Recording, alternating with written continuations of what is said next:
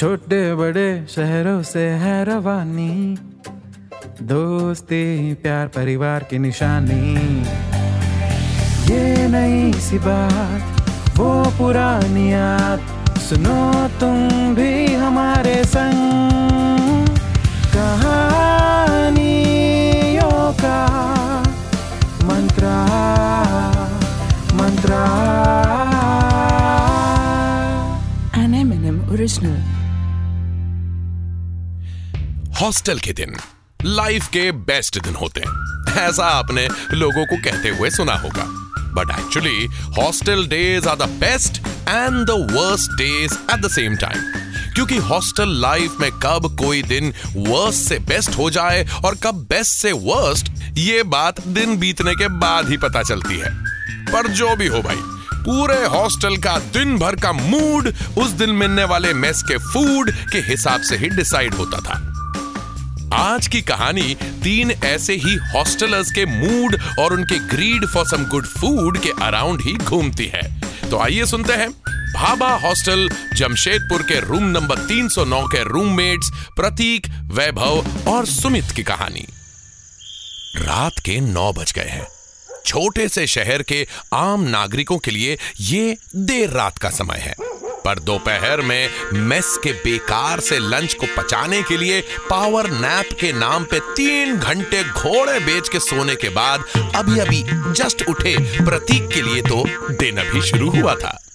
Engineering second year के इस मेधावी छात्र के ही जैसे दो और नमूने भी हैं इस वक्त इस कमरे में। ये ये वाला, इसे देखिए। ये है वैभव, जिसे क्लास बंक करके कॉलेज कैंपस के आसपास के सभी चाय नूडल पॉइंट्स एक्सप्लोर करने का शौक है।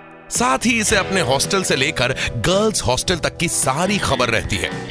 और ये ये जो इस तरह बैठा है ना, ये सुमित है, जिसने कॉलेज में आकर भी स्कूल बॉय वाली मासूमियत बरकरार रखी है। एकदम ममाज गुड बॉय। प्रतीक ने डकार लेते हुए बोला, यार, अभी तक दिन वाले घटिया आलू का स्वाद आ रहा है मुँह में। कम से कम इस वक्त तो कुछ ढंग का खाना बनाए होंगे ये मेस वाले। चलो देखें। प्रतीक की ये बात सुनते से ही मासूम से सुमित ने कहा कोई फ़ायदा नहीं। मैस में इस वक्त और भी घटिया आलू एक्स्ट्रा पानी वाली दाल और सुबह से दुगनी कड़क रोटियाँ बनी है। प्रतीक के अंदर का सोया हुआ छात्र नेता ये सुनते ही जाग उठा। साला आज कोई खाना नहीं खाएगा।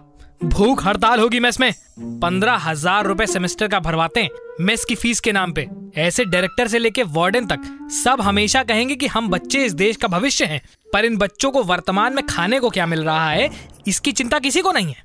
हॉस्टल के सब लड़कों को इकट्ठा करो बहरों को सुनाई देने के लिए धमाके की आवाज़ करनी पड़ेगी। भाई इससे पहले कि प्रतीक के क्रांतिकारी अरमान और ऊंचाइयों को छूते वैभव ने तपाक से बोला। अबे धमाके की प्लानिंग किसी और दिन करना।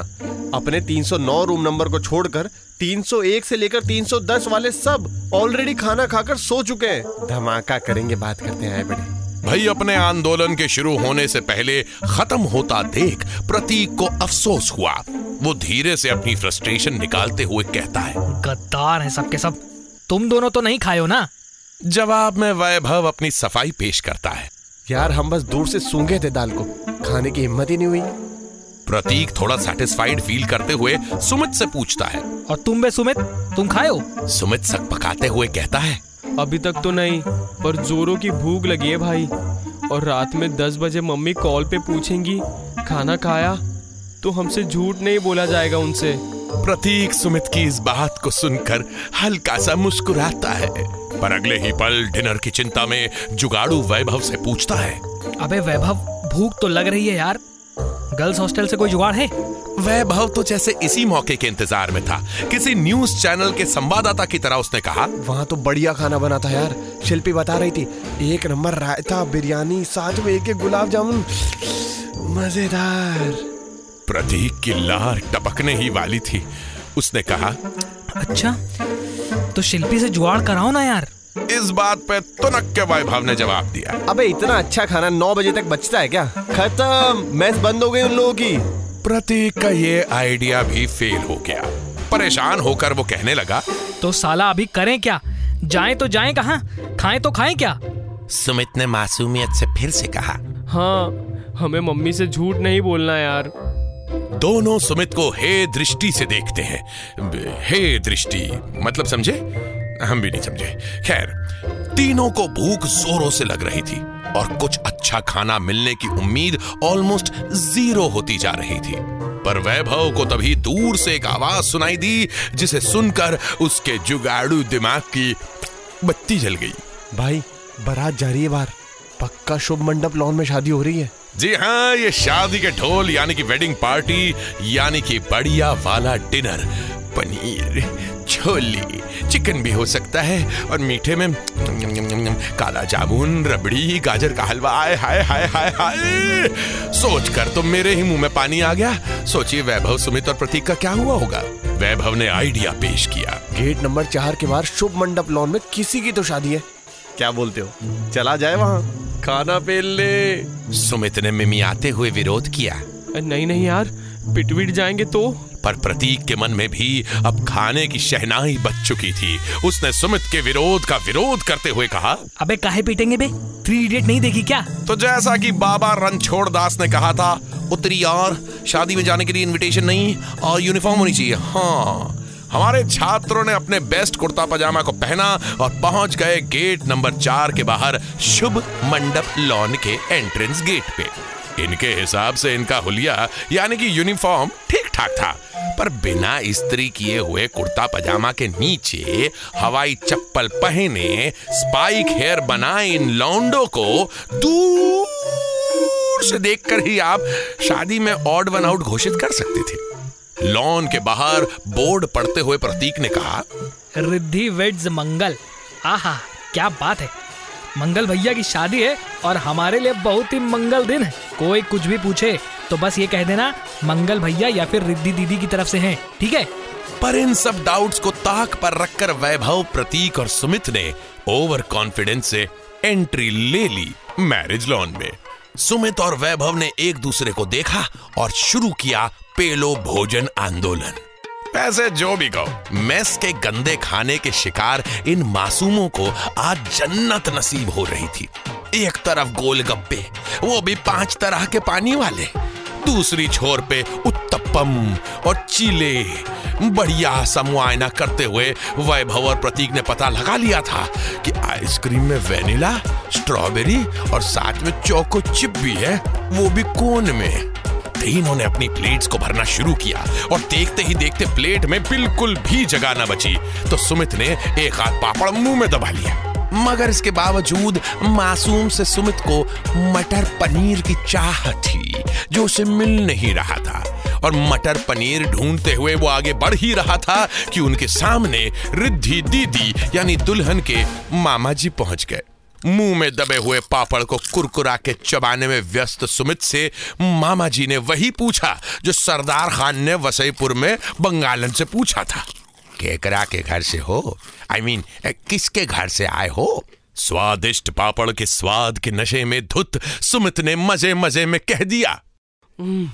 हाँ हम रिद्धि भैया की तरफ़ से हैं। हैं? रिद्धि दीदी की जगह रिद्धि भैया सुन के मामा जी तो चौंक गए और थोड़े ही दूर पे खड़े वैभव और प्रतीक को लगा कि अब तो सुताई होनी तय है पर वो हुआ नहीं। एक लंबी सांस लेते हुए मामा जी बोले अच्छा हम तुम्हारे रिद्धि भैया के मामा जी हैं। बढ़िया लगा तुमसे मिलकर। सुनो, यहीं रुकना, हम अभी आते हैं। अपनी जान लेवा गलती से अनजान, सुमित अब अपने प्लेट से पूड़ियाँ चबाते हुए हाँ में सर हिला चुका था। मामा जी निकले और तुरंत प्रतीक और वैभव इवैक्यूएशन मिशन पे सुमित के पास पहुँचे। वो यहाँ सुमित को आइसक्रीम के एक्स्ट्रा फ्लेवर का स्वाद दिलाने लाए थे, पर यहाँ लक्षण तो मामा जी के हाथों तो पिटाई का स्वाद खाने के लग रहे थे। आते ही प्रतीक ने पहले तो सुमित को अनगिनत गालियाँ दी जो मैं आपको इस प्रोग्राम में नहीं सुना सकता क्योंकि बच्चे भी सुनते हैं। फिर वैभव ने उससे पूछा, अबे ओ सुमित, किसकी तरफ़ से हो पूछने पे क्या कहना था? पनीर छोले काला जामुन और पापड़ की मिक्स डकार लेते हुए सुमित ने कहा आए थे एक अंकल पूछने। हम ऑलरेडी कह दिए रिद्धि भैया की तरफ़ से हैं। प्रतीक धीमे से पूछता है रिद्धि भैया! सुमित मासूमियत से हाँ में सर हिलाता है और अपनी प्लेट से खाना खाना जारी रखता है हाँ। अगली बार प्रतीक ज़ोर से पूछता है रिद्धि भैया अब मंगल कौन है? मंगल दीदी। क्या? अब सुमित को समझ में आया कि उसने दीदी को भैया बना दिया था। अपने जघन्य अपराध के बारे में पता चलते ही उसके हाथों से प्लेट वैसे ही गिरी जैसे हमारे टीवी सीरियल में बहुओं के हाथ से "हाँ, पूजा की थाली गिरती है। और वो देखिए रिद्धि भैया आई मीन टू से रिद्धि दीदी के मामा जी चार बलशाली लौंडों के साथ इसी तरफ़ आ रहे हैं इन तीनों की तरफ़। और हाथ में ये मोटे मोटे लठ भी हैं। हमारे मेधावी छात्रों ने बाहर की ओर रेस लगाई।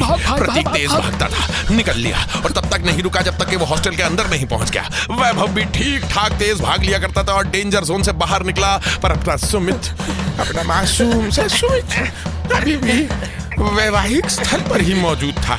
यही चुप जाता हूँ। छोटी हाइट का फ़ायदा उठाकर उसने एक चेयर के नीचे शरण ले ली। मामा जी और उनके चार बलशाली लौंडे उसको ढूंढ रहे थे। और इतनी देर में रिद्धि दीदी और मंगल भैया की वरमाला वाली एंट्री का टाइम हो गया और मामा जी को मामी जी बुलाकर ले गई। मामा जी ने मन ही मन एक दो गाली दी जो हम आपको सुना नहीं सकते क्योंकि वो मामा जी के मन में थी ना। हमको भी नहीं मालूम कौन सी वाली थी। और उन्होंने अपने लौंडो को लेकर स्टेज की तरफ़ हम्म, रवानगी भर दी। उधर स्टेज पे दिन शगना शुरू हुआ और इधर अपना सुमित धीरे से कट लिया। रात साढ़े दस बजे, भाभा हॉस्टल के रूम नंबर 309 में, वैभव ने एक कटोरी में गुलाब जामुन बचा लिया था। उसी का स्वाद ऐसे चाट चाट के धीरे धीरे ले रहा था और गर्ल्स हॉस्टल की शिल्पी को आज के घटनाक्रम की कहानी सुना रहा था। हाँ शिल्पी, आज पता है क्या हुआ? प्रतीक अपने जूनियर्स को सक्सेसफुल वेडिंग क्रैश की कहानी का अपना वर्जन सुना रहे थे। अबे तुमको हम बताते वहाँ क्या बवाल हुआ आज। और अपना मासूम सा सुमित वो मम्मी को अपने अंदाज में वही कहानी सुना रहा था। मम्मी ने पूछा बेटा खाना तो ठीक से खाया ना? जी मम्मी बेस्ट खाना खाया आज।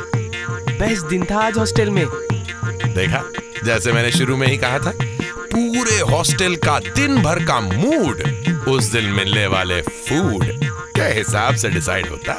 क्या कहते हैं? हम्म तो कैसी लगी आपको हमारी आज की ये कहानी? ऐसी ही कहानियाँ सुनने के लिए आते रहा करिए एम एन एम टॉकीज पे। ये है कहानियों का मंत्रा। An M&M original.